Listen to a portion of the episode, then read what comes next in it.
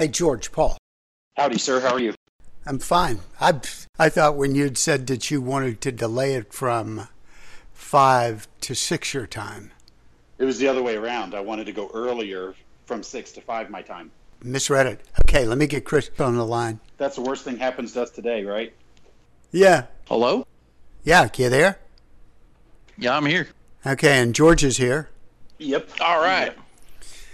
Okay, let me double check the uh, recorder. Okay, yeah, we're good. All right, so here we are again, another Model Railroad Hobbyist podcast. Uh, I'm your host, Paul Gillette, and of course, Chris Palomares is on. Today, we've got uh, George Bogatuk from uh, SoundTraxx, and we're going to talk about some DCC related issues. And one of them, one thing we're going to talk about is speed tables. Speed tables always mystified me. Uh, then Chris worked up a speed table, sent it to me, and all of a sudden it just clicked. I understood exactly what he was doing. So, uh, and so I installed it very simply into a number of locomotives, and it was just magic. What can I tell you? It was just magic. Now, so when we do that, then we have to uh, document in CV29 that we're doing a speed table with a, a specific value. In my instance, it was 50 uh, because I'm not doing uh, DC, I'm doing DCC only. Uh, locomotive is running in the forward direction and uh, whatever else is in there 128 speed steps. So, and this is what had always confused me was the value that we put in CVs 67 all the way up to 94. Those are the 28 speed steps. Uh, the decoder, in this case, the Tsunami 2, I'm going to say extrapolates that out to 128 speed steps that I'm running under. Is that the correct presumption, George? Cor- correct. So your CV 67 through 94 uh, represent the 28 speed steps, and the value is basically 0 to 255 represents 0 to 100% of the available power and available throttle. Okay. And so you go through and you set each one to adjust uh, even increments, or you can do uh, odd increments, however you want to build a, a speed table.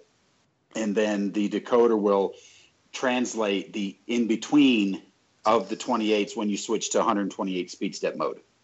Okay.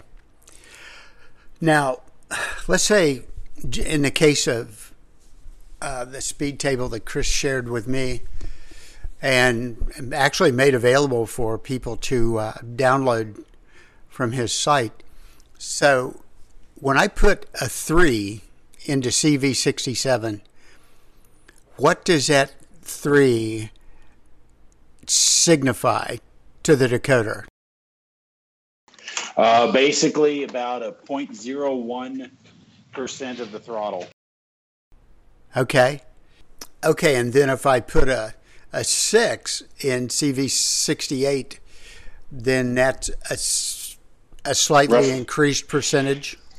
Correct. So that would be 0.02 uh, percent of the throttle. So, or, but and I shouldn't say 0.02. It's like two percent of the thro- of the available throttle. Okay. All right. And when we say 2% of that, we're talking about voltage? Uh, essentially, yes. So, so this is kind of one of the things that's kind of difficult because every DCC system has a different track voltage. Um, there's even different voltages between the same brand. So, like, say, for example, a Digitrax Zephyr has one voltage, whereas a Digitrax uh, Chief with the DCS 100 has a different voltage. And the decoder can only, it can't create more power, so it's using a percentage of the available voltage that's on the track.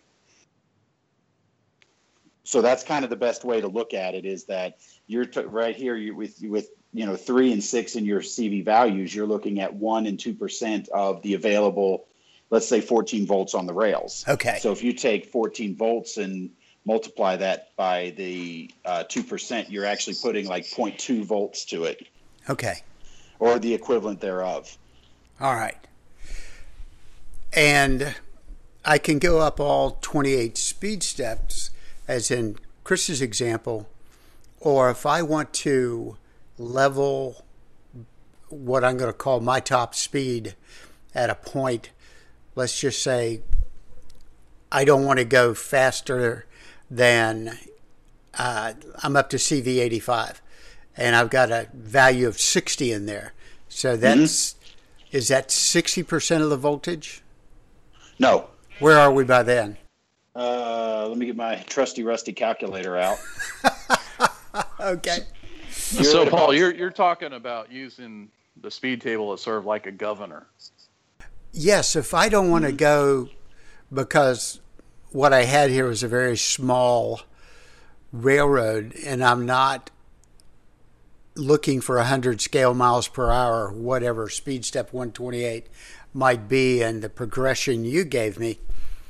If I stop it at some point, and I just picked 60 when I was looking at your table yesterday, uh, thinking about talking points, if I flatline all the other uh, CVs, like 86 up to 94 at 60, then I've in effect governed how fast that locomotive will go. Yeah. Cor- correct. Okay. Now, there's another way you can do this. If you want 60 to be your top speed, which represents about 23% of your available throttle, so you're cutting it down quite a bit. Okay. But if you want that to be your top speed, then you could actually set that in CV94.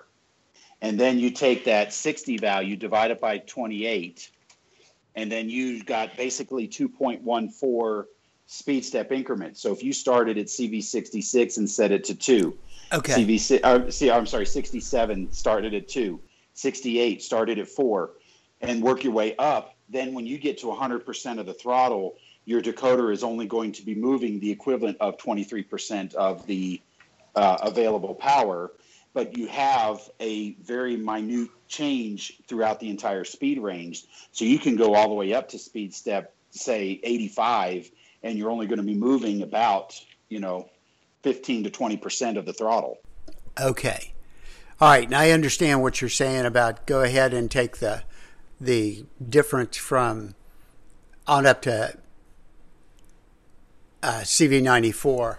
And okay, gotcha. That crystal clear. Now, the big thing about using the custom speed tables, one thing that that we've allowed you to do is if for any reason you want speed step one to be 100% and CV uh, or and, speed step 128 to be the minimum, you can build that with our speed tables. I don't know why you would do that, but what's interesting is when we do our verification test, we have to set every one of these values, 66 through 94, uh, to random values. So it'll be interesting because when we go through the speed steps, you can hear that motor changing speed just kind of randomly. Um, so you have the flexibility to create whatever speed table you want. So if you wanted to max out uh, at you know say a value of 255, say at speed step 20, you can do that too. And then from 20 on, that would have no effect on the speed. So that's entirely up to you and how you want to build your custom speed table. But the other part of that, and kind of what I was wanting to to highlight, was that uh, you mentioned uh, uh, the custom speed table. Well, you in order to do that, you have to enable alternate speed tables in CV29, Right. and that's which is where. And so you have to go and enable that first. Then you can go through and set make sure CV25 is set to 16, which I believe it's set to zero or one for a default straight linear curve. But CV25 to a value of 16 enables the user adjustable. Until that point, CV66 through 95 are not even referenced. okay. It, you right. can put anything in there and it won't make a difference until you tell the decoder, hey, refer to these values. And then the decoder says, okay, I'm supposed to look at these, and then we'll enable those values. So you have to go through and adjust it and enable it first. Then you can go through and set CV by CV how you want. So you can set it to speed step one of 28. Adjust that value until you get the speed you want if you if you want to do it that way. Go to two, go through and adjust it, or you can just set the CVs like you've determined what your top speed is Okay. and where that's at, and then you can just build the speed table by programming the CVs quickly. Oh, okay. And I, I'll, I'll give you a little teaser. I kind of mentioned that way, um, wording it that way for a reason. I'm going to lead into a little bit of speed matching discussion. Okay. All right. So we have to set values in 25 and 29 to tell the compu- the the decoder that we are going to be setting a uh, multi-step speed table, Correct. That we're doing a custom speed table. custom speed table. Okay. Mhm. Now, the other thing that can impact that before we, I'd like to. I'm glad you brought up speed matching. Mm-hmm. Is the deadband. Okay. and that's what CV216. Yes, sir.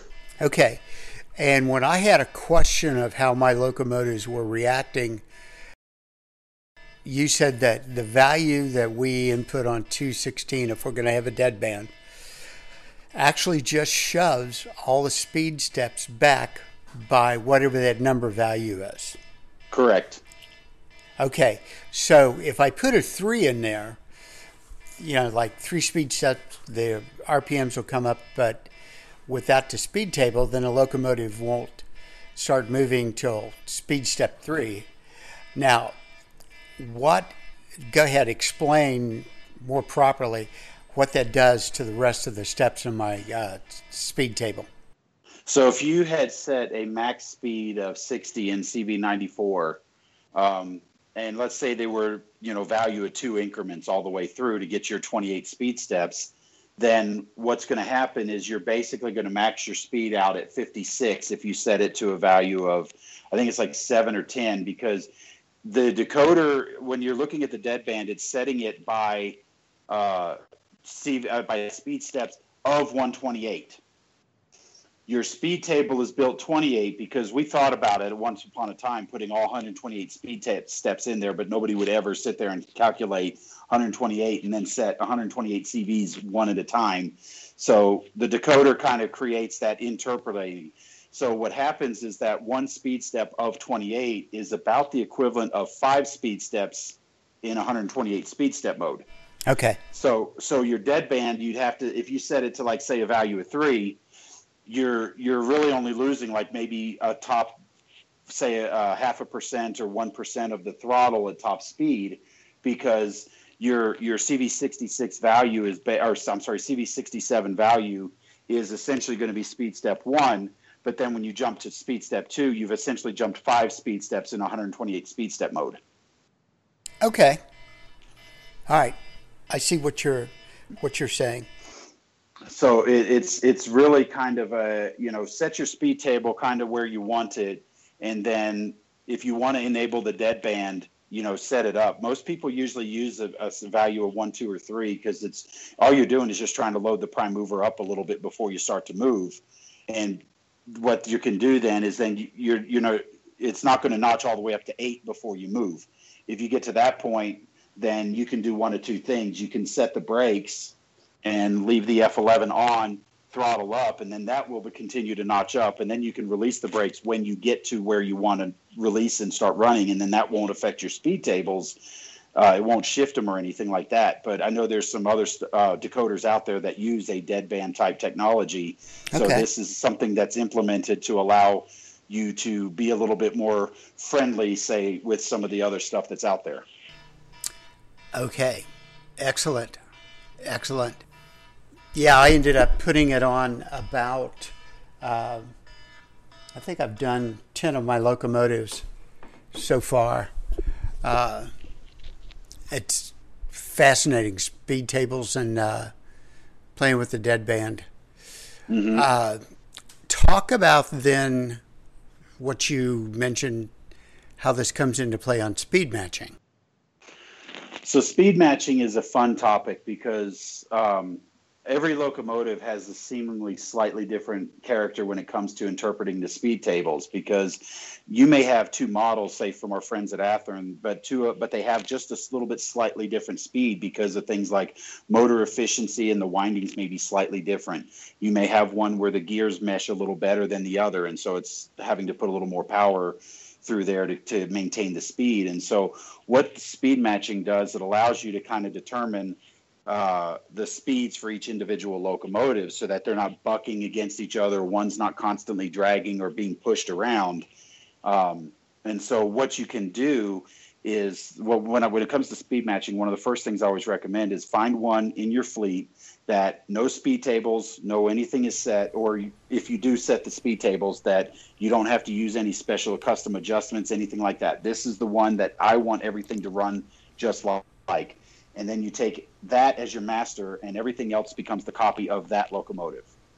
So when you go through and you let's say you set your speed tables and you've got your max speed sitting at 60 percent, you know, 60 of one of 255, well then you take your next locomotive, you run them side by side, set them both to speed step one in 28 speed step mode, and then you can adjust the copy CV value as 67 up or down until it matches exactly. Then once it does, then you go to speed step two. And when the locomotive, and you can go through, and that way it'll help co- cover any small slight variations between the models.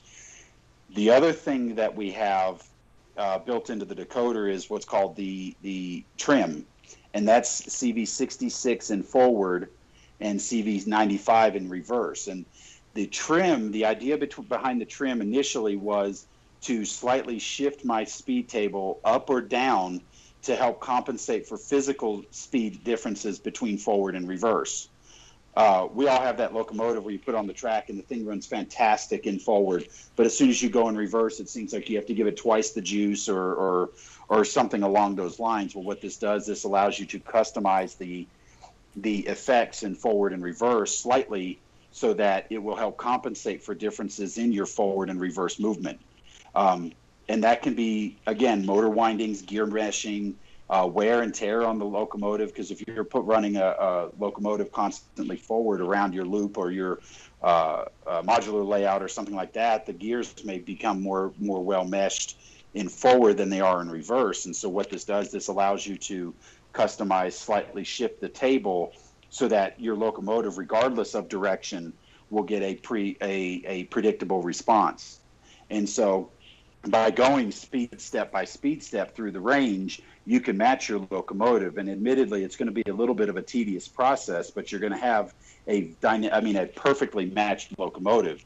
So then you take that second one and you kind of have an idea what that was. You could set that table in there and run them together side by side or end to end, whatever you want to do, and just kind of see how they are and make your slight adjustments in the CVs to get everything speed matched. But again, make sure you have your master that everything is matching to. And then, because what happens is if you match two locomotives, then you take the copy and you match it to a third locomotive, and then you match the third locomotive to the fourth locomotive, and then you try to run the first one and the fourth one, and they're going to be all over the place. Yes. They're not going to be anything close.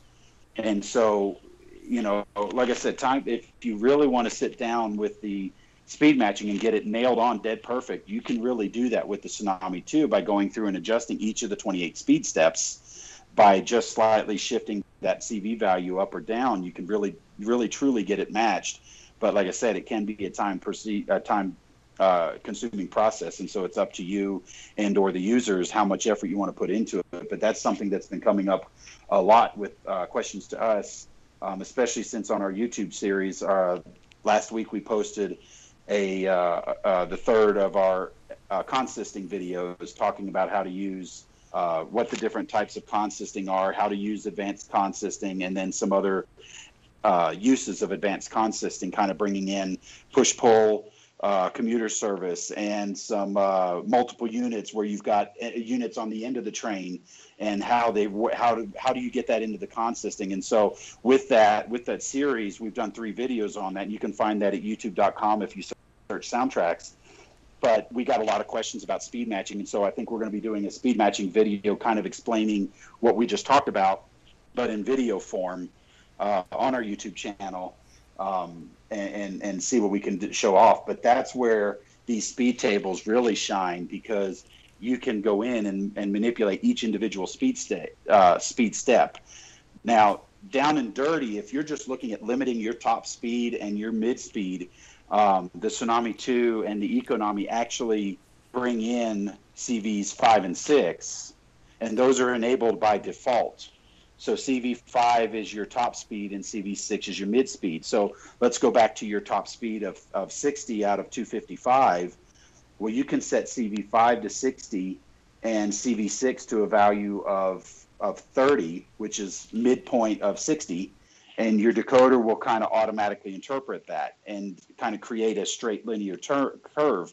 Now, if you were to say, okay, I want more control on the lower half, you could set say CV6 to a value of 20. So you've got uh, very, very small increments all the way up to about speed step, uh, what is half of that 64. But then once you get to speed step 64, then your increments become a lot bigger as you go through the speed range. So you can, mat- you know, create kind of a three point speed curve um, using that way. Uh, so you can kind of save a little bit of time in that regard by doing that with your speed matching if you chose if you choose to do that or like in your case where you're trying to limit your top speed. So you can down and dirty quick and do that and that'll get you going. But then if you really want to refine that control each individual speed step you can do it the other way too with cv 66 through 97 through 95 okay. All right. And yeah in the past because i was just intimidated by the 28 speed step table yeah, I, I manipulated V, uh, CV5 and 6. And uh, then when Chris sent me that, and I went, golly, this makes so much more sense. And so the novelty of it, I put it in gotcha. Well, I, I, will tell you that there's there's a lot of things that we put in the decoder to give you as the user a lot more customizing uh, capabilities the problem is is because the, sometimes people get when they hear CVs or making you know, programming, they get immediately kind of nervous and mm-hmm. they think they're going to break it. And you know, the the the problem is is that then they say, well, you know what, I'm I'll have I'll, I'll live with this because it's running right now. I don't want to break it. And you know, and somewhat you know by having that slight hesitation or that slight fear of making CV adjustments, you kind of lose some of the fe- effects and, and kind of what you paid for. It's kind of the equivalent of putting rabbit ears on a TV. Uh, nowadays with HD TV, yeah, you can see still still see the picture, but you're not really getting the definition that you paid for. What other things, George, are you running into at at say shows or meets or so forth that are on people's mind that are relative to the tsunami two and so forth? Um, well, a lot of people are still kind of learning what the decoder can do. Um, it's kind of the best decoder not many people know much about. Oh, gotcha. Uh, but anyway, I'm, uh, you know, it's it's kind of a, a, decoder that people are just kind of, you know, when we first announced the Tsunami 2, there were a handful of people that just said, "Oh, I see, it's just a rehash of the original Tsunami," and then they dismissed it. And as you know, with with the internet, um, you know, somebody says that no matter their credentials, and somebody's going to listen to it and be and believe it. And so we're trying to we, we put so much effort into this decoder to make sure that it really reproduces the operation of the locomotive. Um, that we're really working hard with the YouTube channels, with uh, you know show appearances and things like that to really get the word out to show that no, it's not just a rehash. I mean, anybody can make a noisemaker, and we've done that in the past. But some of the things, like for example, the interaction of sounds, is something I like to talk about because you know there, there's companies out there that may have, for example, uh, well, let's just talk about volumes for a second. They'll have like a a, a horn volume, a bell volume, a you know prime mover volume or whatever, and then a background sounds. And what the Tsunami 2 has done is given you a volume control on every single sound effect. So with over 50 different sound effects in the decoder, you have a volume control for every single one of them. So you can determine how those sounds interact and what your perception is. So if your spitter valve, let's say, is, is a lot louder than what we put it, you can adjust that and make that louder for yourself. excuse me, but the the other side of that is not just that we've got all of those sound effects built into the decoder, but they work interactive with how you're using the decoder. So, like, say, for example, when you're using the brake function, which is F11 by default, when you apply your brakes, if you use those brakes more frequently, on the real locomotive, you're depleting your reservoir of air. You're depleting your air pressure. And so, what happens? The compressor has to kick on to charge that air reservoir back up we've got an intelligent algorithm in there that's watching how you use your decoder so that when you use your brakes more frequently, you're going to hear that compressor cycle more frequently because it's got to recharge that reservoir. And and you know, going one step farther with our V1.2 uh, firmware that we've got in uh, that we've been shipping since October, there there's the interactive sounds of the air dryer, and so the air dryer sounds actually have different sounds that play based on when the compressor starts and stops. Okay. And so it's not just a one single sound effect that plays on a channel that you know just kind of comes on randomly. It's all interactive with how you use the decoder. And then on top of that, with the Tsunami 2 architecture, there's 16 independent sound channels, which mean that which means the decoder does not have to play a lot of the if then game. And what that means is that if this is playing, then that can't. Um, so what that does is that gives you all of the different individual sound effects that have been intelligently mapped out uh, using real railroad experience, engineers that have run the locomotives, and operating manuals for, you know, in some cases, with how the locomotives work. And all of that is intelligently programmed into the software so that when you're using your locomotive, you're actually hearing those sounds triggering as the locomotive is being used. It's not just making random sounds based on, you know, oh, well, okay, it's been 10 so let's make the compressor cycle or whatever the case is. It's right. actually using the, your your operation, and that's what really brings the locomotive to life. Because let's just go back to the compressor example. If your locomotive's sitting there, you may hear it cycle every so often, um, simulating just topping the air off. But if you're actually out there using it and using your brakes more frequently, it's going to cycle the compressor on and off a lot more frequently. So it's you're it's a lot more interactive. Same thing, like say for example on our uh, diesel, if you're running it at higher speeds, you're going to hear the radiator fans kick on more frequently. Now, admittedly, that's a very subtle sound effect. It's more of a humming sound kind of in the background, but it does kick on more frequently as you're using it at the higher, you know, more frequently in the higher notches. Um, and and same with all of our all of our decoders. Quite frankly, the steam decoder has the same thing. So when you hit uh, you use your brakes more frequently, you use the locomotive. All those sounds are interactive, and and they, especially with a steam locomotive, you've got so many different appliances on a steam locomotive that it really takes advantage of those 16 sound channels because now the air compressor doesn't have to cut off to play the bell sound or whatever the case may be. However, they've chosen the if-then statements with you know with limited sound uh, channels, and so with ours, we've got 16 that we've determined was probably adequate enough to give enough sounds all at the same time. And just by comparison, our Econami has 12 independent sound channels. Our nearest competitor boasts that they have eight.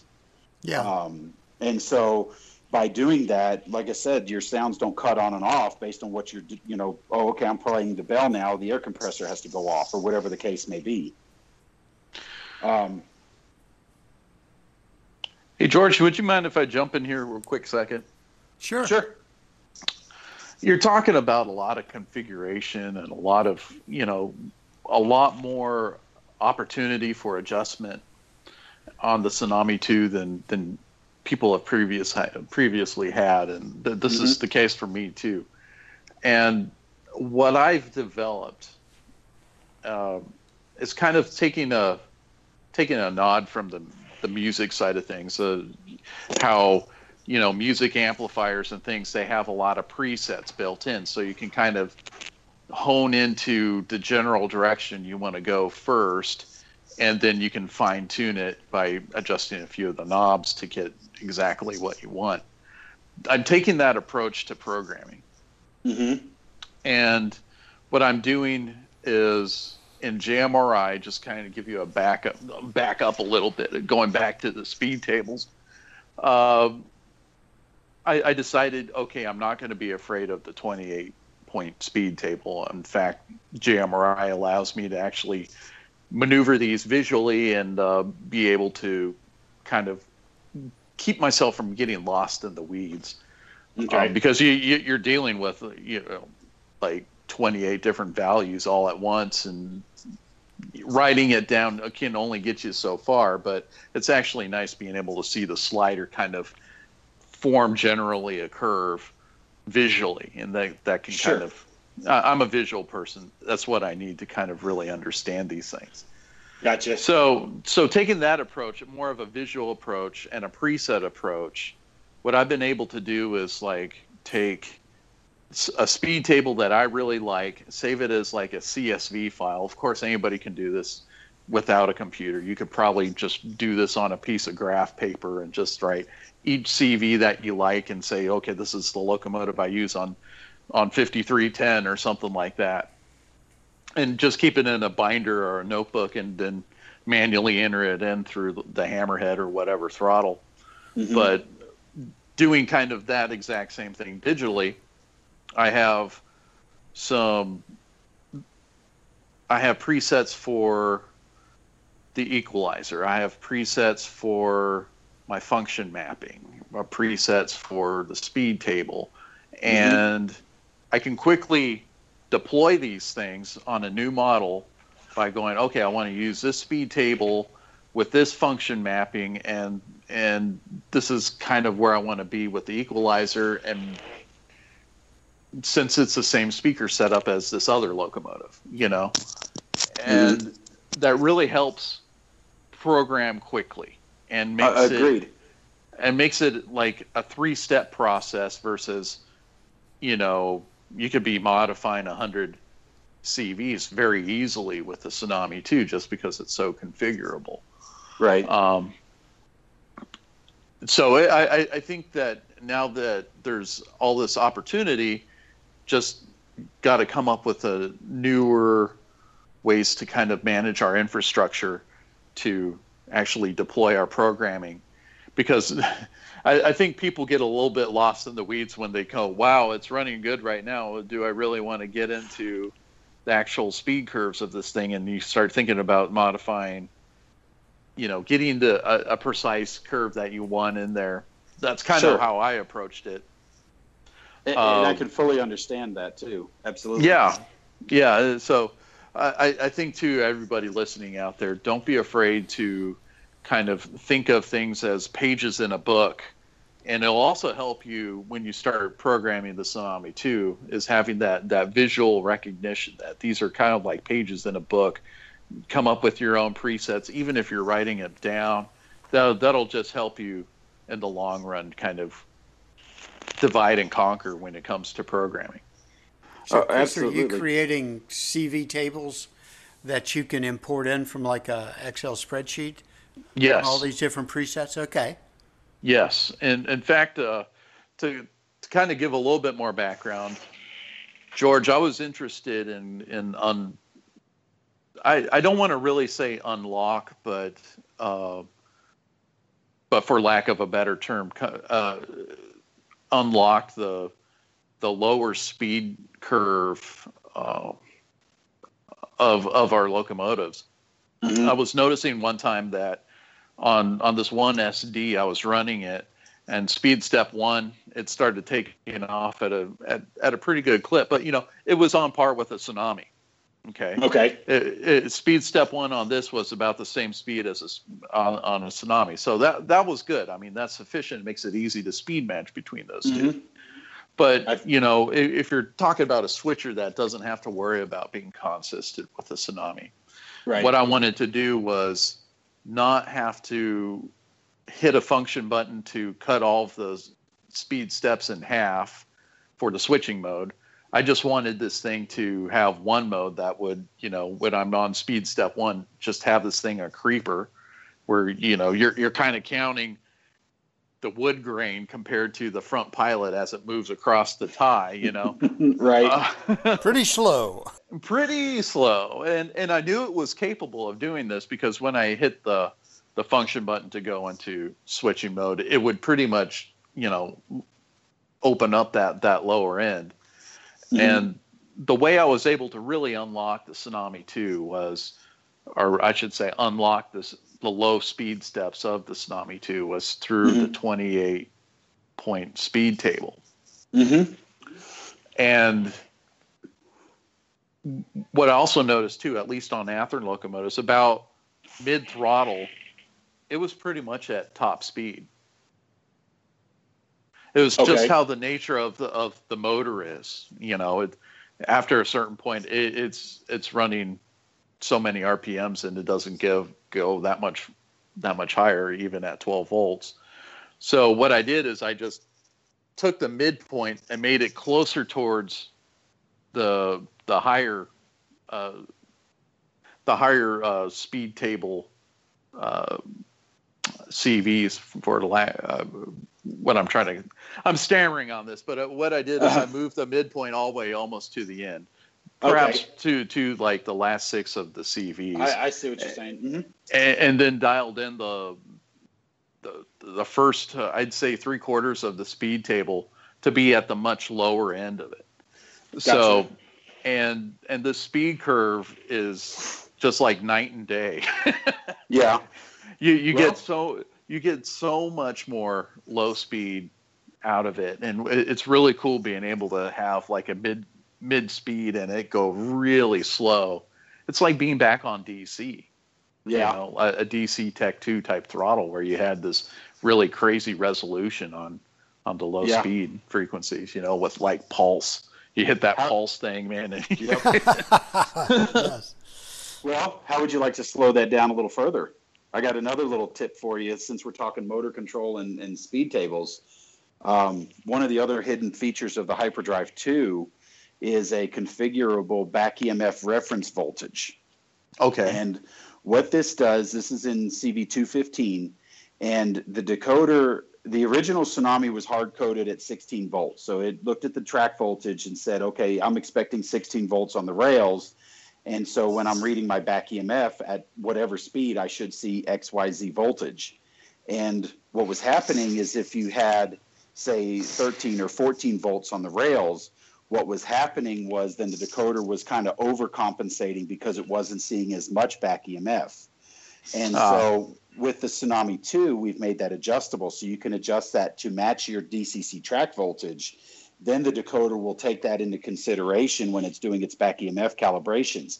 Um, to kind of take a step here for a second, if you'd like, I can explain a little bit on what back EMF is, how it works, and what the decoder does with that. If you'd like, if you don't under, if you don't know that, or if you think that would be uh, beneficial to go over.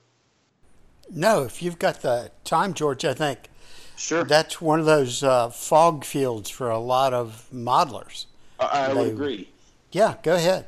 So, so just kind of like what Chris alluded to, when you're talking about DC voltage, everybody quickly understands that. You you change the voltage on the rails, the motor turns faster.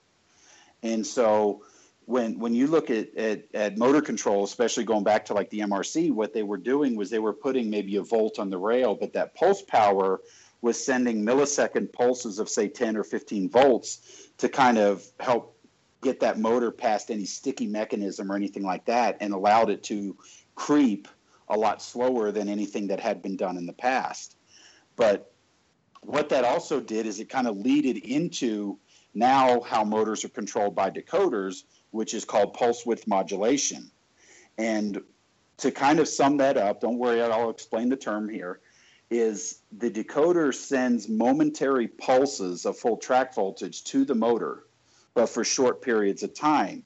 As you increase the throttle, though, that duration of that pulse becomes longer.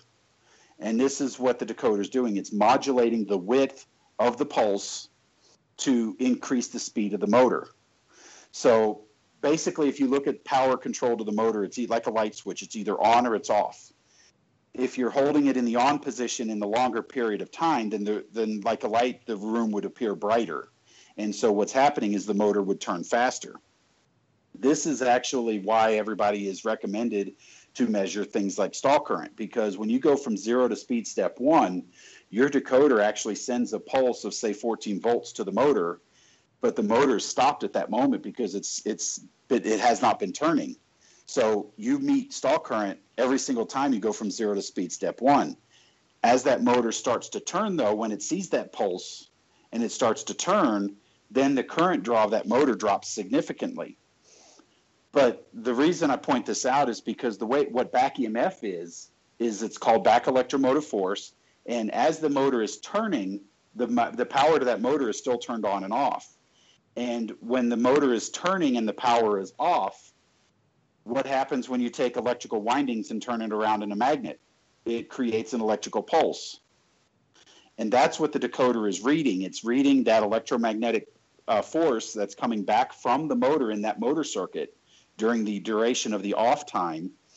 And so if your decoder is expecting, say, 16 volts on the rails, uh, I don't know what the numbers are, so we'll just throw a number out here, but the decoder may be expecting 50 millivolts coming back from the motor. If it doesn't see 50 millivolts, it's going to increase that duration of that pulse until it sees 50 millivolts coming back from the motor. That's what back EMF does in most decoders when they're using back EMF for, for speed control or cruise control, because when you encounter a grade, let's say, and you start going uphill, well, your decoder is going to physically slow because now the motor's working harder to get up that hill because it's pulling the length of cars, the locomotives itself, etc. Well, the back EMF control is watched and it sees that that power is dropping as it's getting up that hill. So the decoder is compensating for that loss in voltage by increasing the pulse of that of that motor until it sees that 50 millivolts back up again, and then it maintains that speed uphill, downhill, around the curve, through the turnouts, whatever. Now, when the, the by allowing the user to adjust the back EMF reference voltage, let's say our track voltage is only 14. Well, that 14 volts may put let's say 30 millivolts back on the on the back EMF. Well, if the decoder is expecting 50 millivolts, it's going to overcompensate. And vice versa is that if your volt if your reference voltage is lower than your track voltage, the decoder is then going to reduce your pulse until it sees that expected millivolts uh, coming back from the motor. And so by doing that, if you take uh, your your back EMF reference voltage in CV215 that's in the Hyperdrive 2, which is in Tsunami 2 and Econami, you can actually even slow it down a little bit further uh, because now you're moving. Now the decoder is expecting a lower back EMF voltage, and so that speed step one now just became a little slower. So like motor sonar. Kind of. It, it's a little bit like that, and and like I said, I mean, it's hard. It's hard to illustrate. Like Chris, you're you're a visual person, so it's kind of hard to to illustrate that by talking. But yeah, that's why I use analogy because then I can actually visualize these things happening. Because say if a boat is like pinging the the bottom of the ocean floor and it's and it's higher, you're going to hear have a quicker turn back means means a higher frequency coming back versus like mm-hmm. if the ocean floor is at the bottom, you know, it's going to take it's going to be a lower frequency. Correct. And so you you're kind of using that, and and so the back EMF reference voltage tells the decoder basically to expect the depth of the motor of that ocean floor. And right. So if it doesn't see that that same frequency or that same power coming back from the motor, it's going to adjust the sonar depth to adjust that, until it sees that. That's really interesting. That is really interesting that you can do that with a, with the decoder. And so just just kind of uh, add on to that, when I'm setting up my decoders to kind of talk a little bit to what you're doing, I have my standard function mapping list. And so I have that printed out. So when I go home and I install a decoder, I take that list and I put it in front of me. Now I don't have Decoder Pro at home, partially for a couple of reasons, but I won't get into. Um, but for convenience, I, I can just program the CVs just as quickly as it takes me to turn on the laptop and turn on the, the Decoder Pro. But I'd sit there and go through and program each of those CVs. So all my function mapping CVs are set right there. All my sound selection CVs are set right there. So, you know, I'm modeled Missouri Pacific, so they typically use a, a Leslie S3LR horn. So I go first through and, so, and select that air horn off the list. Then I look at my model and I say, okay, what am I modeling? I'm modeling a GP38, so I picked a 645 non-turbo, and then and so on. And I pick all those. Then I go through my roster of my of my standard CVs like function mapping, uh, typical volumes that are set based on. Um, like you can get an app now for your phone that measures decibel levels. So right. I have I have a certain decibel level that I want the model to be heard from a certain distance. And so when I'm setting up that model, I'll put my phone there with my decibel meter going and I'll adjust my CVs. And I have a basic common, you know, kind of a common area of where I want my CVs set. So I can go through and set those really quickly and then use my, my decibel meter to determine how close I am. And if I'm close enough, then great, I'm done, move on to the next one. But if I'm way off, like say, for example, I'm using a, a 28 millimeter round speaker instead of a Minikube speaker, uh, then that decibel level may be louder. And so I can make the adjustments accordingly. Um, now, what we need is an app to measure scale speed. so you could just put your phone down and run the train across the across the from the face of the phone and have it measure to scale speed at each speed step. That would just be well. There's the electronic meow. ones out there that Yeah. use trip lights with laser. right. Yeah, Yeah, it'd be about the same thing, but yeah, You how want nice it it'd on be a like phone. an app. Hey, we may have finally found a thing that there isn't an app for that. There's no app for that. George, when you were talking about your decibel meter, are you talking about one of the apps like an FFT type of uh, plotting that'll measure all the frequencies and give you the decibel ranges and so forth? Kind of. I forget what it was, which one I have on there. It's just a free one I downloaded, you know, a few years ago. Um, if you search your App Store or, or, or Google Store, Play Store, whatever, for free decibel meter or free sound measure tool or whatever, uh, you can find all kinds of different ones. And it's using the microphone on your phone. Right. And so when you're setting it, you kind of want to, in order to maintain apples to apples, you want to set, like, say, you're 24 inches from the model, you should read X number of decibels. So, you know, set your microphone to be 24 inches away from the model, and you'll have that. Yeah, the uh, I use uh, an FFT app on there when I'm uh, tuning. When I've got the locomotives on the test track, and say like yesterday, I was notching up a uh, a unit with a Tsunami Two. I had two different ones, same model. One had uh, Railmasters Hobbies 28 millimeter speaker. The other were uh, sugar cubes, and I was reading the uh, the graph, the sound plot, to tell me, oh, I need to go back into uh, 225, 226, whatever it, was, and boost that value, cut here, you know, especially because the mid mid range and upper mid range can be so strong on a on a basic sound file. Right. So no, I agree with you. A very helpful tool, very helpful. Yeah. So, you know, just another thing that gives us the ability to customize the decoders to match our tastes, you know, or your tastes or Chris's taste or whatever, because all of it, sound is very subjective and, and, and everybody's ears are a little bit different.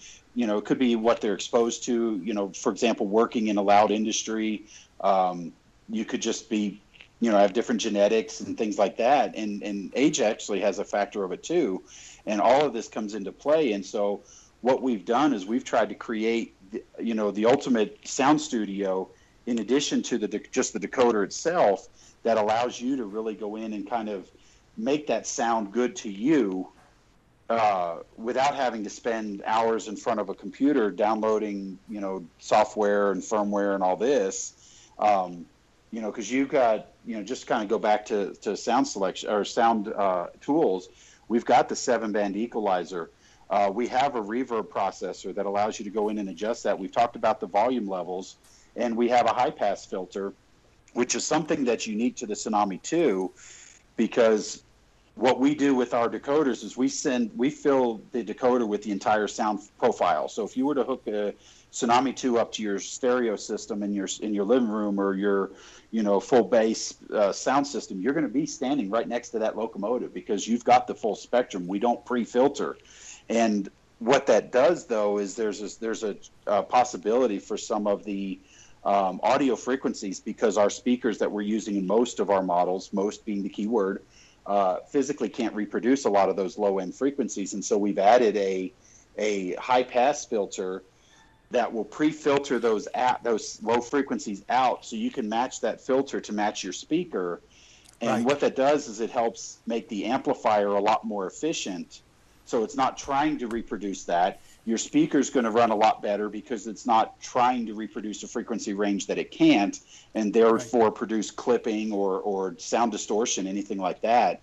And then you can play with the equalizer, and the equalizer, you can take you know two let's say EMD 645 turbo sound files, put them in the same speaker, and you can have two of them sound completely different. Uh, one's got mid-range raised, the other's got high-end raised, and and you know the two locomotives won't sound anything alike. And you can adjust these by just a few decibel levels in each uh, frequency range. And using your sound spectrum scope that you're talking about, your FFT, um, that allows you to go through and kind of see your your sound profile, mm-hmm. and you can make the you can use that equalizer and that high pass filter to go in and kind of adjust the spectrum of that sound so that it'll sound a little different than every other locomotive on your roster. And uh, you know, it, will take you know, it's another one of those uh, you know features that a lot of people may or may not use, but it does give you a lot of customizing options.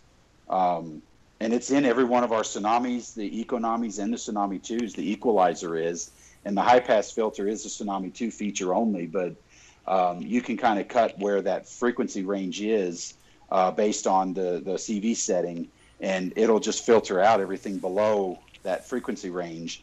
And uh, uh, like I said, it'll help you customize the decoder again to match the speaker that you've selected. I think that's what uh, CV224 on the high pass filter. I think that's correct. I'll be honest with you, I forgot to look it up, but I believe that is correct. Because yesterday, after I sent you the email and watching the FFT plot, mm-hmm. and I looked up at the high pass filter and I went, what the heck is that value? And it may have been a default value, I don't know, but it was like 67 hertz. And I said, yeah. none of these speakers on their best you know, wildest mm-hmm. day are going to be approaching that. So I took it up because one of the guys on a forum one time ran a plot on uh, this was a tsunami one, mm-hmm. and he said I'm actually reading frequencies as low as 250 and once in a while a little bit lower than 250. Mm-hmm. So I started playing with the high pass filter and make a change, load it, notch it up, and all of a sudden I hit a point where a lot of the I'm going to say fuzz was gone from the low end because mm-hmm. I had reached that point where I was f- filtering out what the speaker couldn't reproduce and now it wasn't trying so we eliminated a bunch of spurious noise. No, you got an it. excellent tool excellent tool. Yeah, and that's the distortion that you're hearing because, I mean, think of, you know, if your speaker can only reproduce a certain frequency range, just to kind of back up a little bit, frequency is what we hear as the individual sounds. And so the, the air pressure that's moving through the air with certain frequencies, that's what our ears are interpreting as sound. The, pre- the pressure of those airwaves are what we interpret as volume. And the speaker can only reproduce those sounds by moving that speaker cone back and forth at the given frequencies. And that's how it reproduces the sound that travels to our ears. Well, if the speaker can only go so far, you know, bass, especially the low frequencies, you're talking 50 hertz or something like that, it requires a long travel for that speaker. Oh, cone. yes, yes. And if you equate that to kind of, you know, taking yourself and pushing against a wall and you're wasting all that extra energy trying to push that wall you move that high pass frequency to where now you're just you're not pushing against the wall you're more leaning against it you're going to be a lot more efficient and it's not going to you know and like you said it's not going to distort that sound and cause a lot of that fuzz that's going on in the background mm-hmm. yeah and maybe in a club environment like that or even in the store environment when i lived in phoenix a lot of that is masked just by the ambient noise. Correct. Heating and air conditioning system, people walking, talking. But when you're, you know, in your own train room and it's you and the dog and she's asleep, so yeah, yeah, you can pick up on that and go, "Gosh, I need to get rid of that." Uh, we have a guest, George, that's going to be coming on the show in a couple weeks, uh, who is a sound engineer. Oh, okay.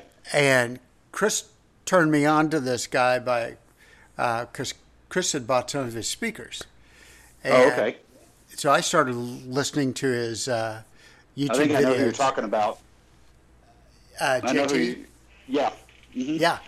Uh, so he's going to be on. He's he's wrapping up an album production for a group right now. He's got a deadline coming up, And uh, he and I have had some wild, uh, it's been a learning experience for me. The relationships of the frequencies, and when he talks, starts talking about roll off rates and all this kind of stuff, my eyes kind of glaze over.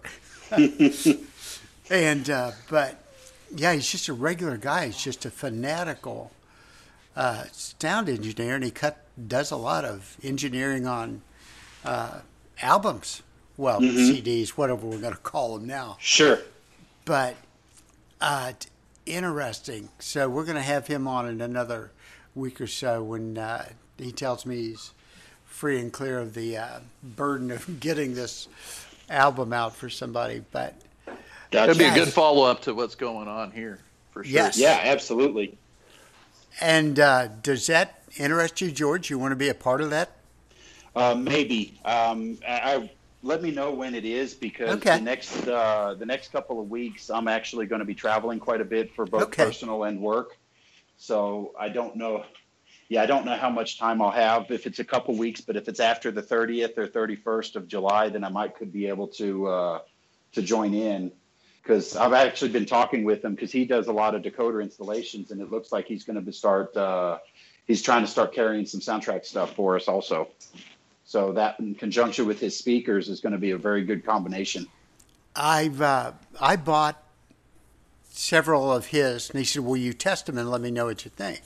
Mm-hmm. And because he had looked at some of my videos where I'd done some stuff, and he said, "Okay, so let me know how these compare to that." And uh, so we even got talking into isobaric speaker mm-hmm. arrangements. We're actually working, I sent him the dimensions on some, for some retros. Chris and I, have, Chris got me hooked on re, remotoring locomotives. Thank you, Chris. Another way to spend money. the hobby industry thanks you. and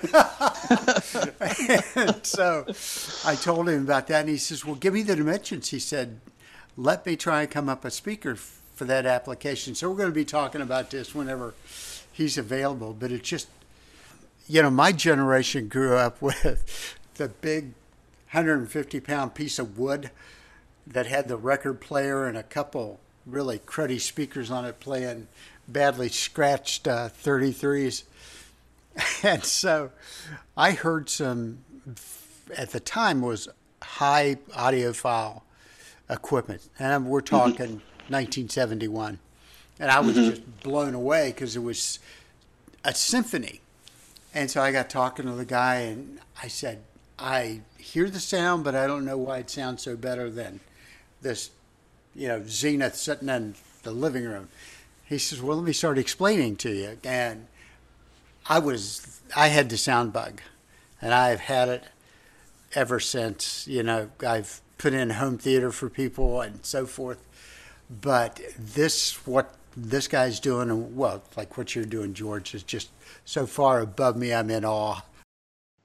Uh, it's all beneficial for everybody in the hobby because every time we push ourselves a little bit further and and try to better that reproduction, I mean, you guys benefit. And and you know, as a modeler myself, I'm always looking for better ways to do things or new new tips and hints I can pass on to to other users of the models because I mean I, like I said I'm a modeler myself. I, I nerd out a lot about the sound and, and how the locomotives work.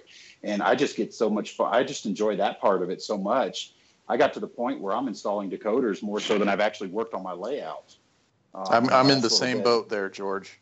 yeah.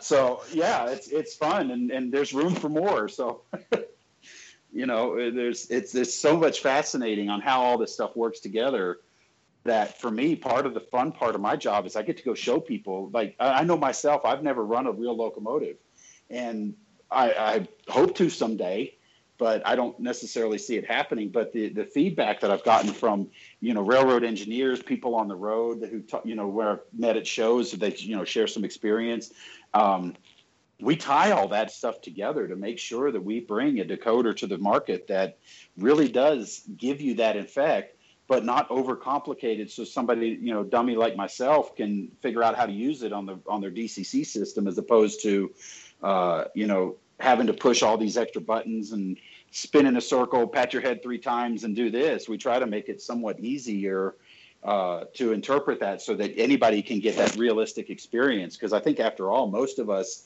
are are going after that more realism, that that that scene that really makes this railroad come to life and make it look like the real thing. And why not add that extra element with the sound and the operation of the decoder? And that's the way I kind of look at things with from my perspective. I have fun doing it. Oh, yes. If yeah, I'm anal retentive that way too. If I can't do it realistically, then it's a toy train. I want Yeah. it to. Yeah, it's why you're the Tsunami 2's DDE when it's properly set up, uh, even on a nice small road, and it would lug and that. Yeah, it took a took a while to tune the values, uh, especially the low volume and the high volume. Uh, but it was. I went, wow, this is just like setting uh, trackside watching a train go by. So so cool. When we were, Chris, I told you about sitting in my friend's backyard. You know, there up there in uh, Bellingham, Washington, and he said, "Yeah, look out over the harbor, look out over the boats." I said, "No, look out over the Burlington Northern Yeah. main line," and whether it was a, a, a 70 Ace, whether it was one of the uh, GEVOs going by, and then even the F 59 uh, on the Cascades, and they would, you'd hear them lugging up because everything had a mid train, or I'm sorry, a rear end helper. And then coming down, you'd hear him hit the crest and then just start drifting. And when you can replicate that in an HO scale locomotive, that is just so incredible. Oh, I, yeah, absolutely. I agree. It's a lot of fun. Also, uh, ju- it- once you get that sound decoder installed, it kind of brings brings a static model to life. you Yes. Hmm Yeah, it's really fulfilling. I agree. I was talking with, uh, I had dinner with a friend of mine um, last night who's a big rail fan in this area, especially. And we were talking about the old uh, Rio Grande up over Tennessee Pass, where they would Yeah. run uh, loco, you know, trains with 18 locomotives on it. And it was it, was it was fascinating talking to him because he would say that you know they had, um, I think it was five on the front, there were 10 mid trains, and there were three in the back. And the reason there were only 10 was he was talking about the fact that the MU cable could only carry that signal 10 locomotives away because then it faded enough that you didn't have control of those last 11 or 12 locomotives. Um, And that can be And- problematic. Yeah, exactly. So it was just fascinating because he was talking about it. He was chasing this one, and he was sitting on I forget which overpass he was, but he watched it and he, you know, shooting you know uh, uh, uh, still photos and, and everything. He said you could just feel it. The whole bridge is shaking, and uh, he said, you know, it's an experience like nothing else, and and that's where, you know, like you talked about setting the DDE and and trying to to bring the locomotive or the the railroad to life you know the DDE if you set it properly you can create that where those locomotives are really working hard and trying to push that locomotive that train up over the hill. And conversely when you're going downgrade that you're not hearing them working as hard. You're hearing dynamic braking and the the train is just running really really slow. And that's what's really fun about bringing these uh, you know you installing the decoders is because you get all that working together. And man it's a really fun experience Uh, you know, Ken Patterson put it the best. He said it's sort of like with the Tsunami 2, it makes it sort of like a video game.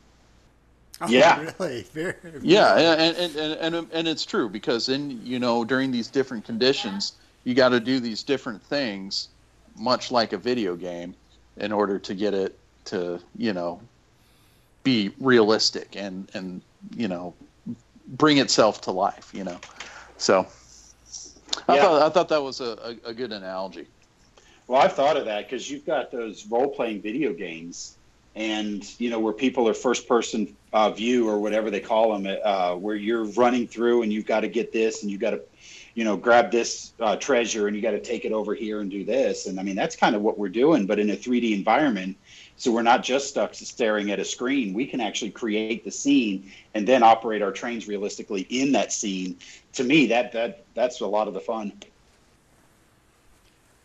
All right, and George, so your next challenge when you bring out the Tsunami 3, we're going to want we're to want diesel exhaust haze. Diesel exhaust haze. Yeah, not not just hokey, puffy white stuff coming out of a diesel, but kind of just that light bluish gray haze. So, what maybe we need to get a chemical engineer in here and come up with something that won't kill us when it happens. there you go. yeah, uh, yeah. They all the model railroaders got sick due to the because they had real carbon monoxide, but that. Uh, we, we can always call it the tsunami ocho for like run eight or something. Yeah, there you go. Ocho, yes.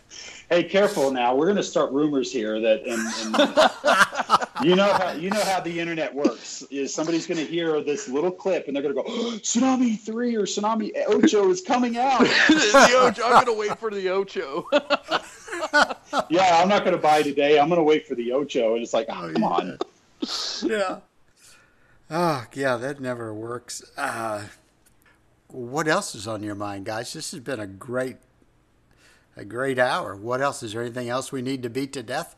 Well, well I, I actually got to hang up here, but you guys can keep going. I, I got to. Well, I was actually going to chime the same. Maybe we save the next topic for the next uh, installment. Okay. Yeah. Okay. Well, I appreciate you guys' times for tonight. All right. Thanks. Thanks a lot. We'll see you. Have a great night. Bye.